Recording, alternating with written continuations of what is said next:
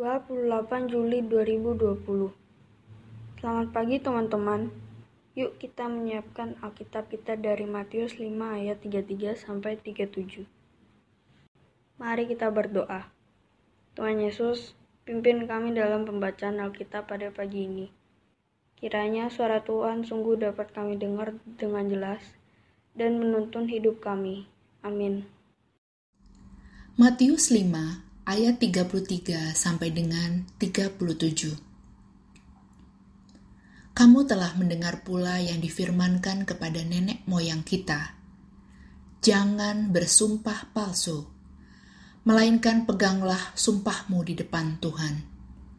Tetapi aku berkata kepadamu, janganlah sekali-kali bersumpah, baik demi langit, karena langit adalah tahta Allah, maupun demi bumi, karena bumi adalah tumpuan kakinya ataupun demi Yerusalem, karena Yerusalem adalah kota raja besar. Janganlah juga engkau bersumpah demi kepalamu, karena engkau tidak berkuasa memutihkan atau menghitamkan sehelai rambutku. Janganlah juga engkau bersumpah demi kepalamu, karena engkau tidak berkuasa memutihkan atau menghitamkan sehelai rambut pun. Jika ya, hendaklah kamu katakan ya. Jika tidak, hendaklah kamu katakan tidak. Apa yang lebih daripada itu berasal dari si jahat. Demikianlah pembacaan Alkitab hari ini. Pas bunga mama. Siang itu, Bintang baru saja pulang dari sekolah. Bintang berlari menuju dapur untuk mengambil air minum karena ia sangat haus. Tiba-tiba, piar, suara apa itu? Ternyata vas bunga yang baru dibeli mama beberapa hari lalu jatuh akibat tersenggol tas bintang. Vas itu pecah berantakan. Hmm, tidak ada orang di rumah. Aku cari lem saja dan memperbaiki vas ini supaya mama tidak tahu.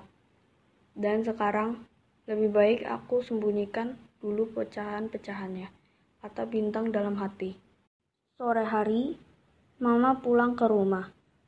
Setelah duduk beristirahat, Mama akhirnya sadar bahwa vas bunga yang baru dibelinya tidak ada dan menanyakan kepada Bintang apakah dia melihat vas bunga Mama. Teman-teman, menurut firman Tuhan, kita memberikan jawaban yang tidak sesuai dengan yang terjadi dan tidak jujur. Dari mana asal jawaban itu? Apakah kamu pernah mengatakan yang jujur saat melakukan kesalahan? Jika sudah, teruskan itu ya. Tuhan sangat suka. Jika belum, lakukan itu sebagai anak Tuhan. Jika teman-teman sudah menjawab pertanyaan di atas, yuk kita berdoa.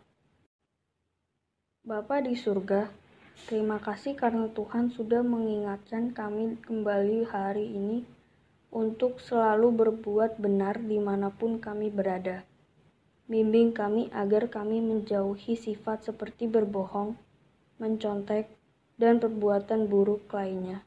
Dalam nama Tuhan Yesus, amin.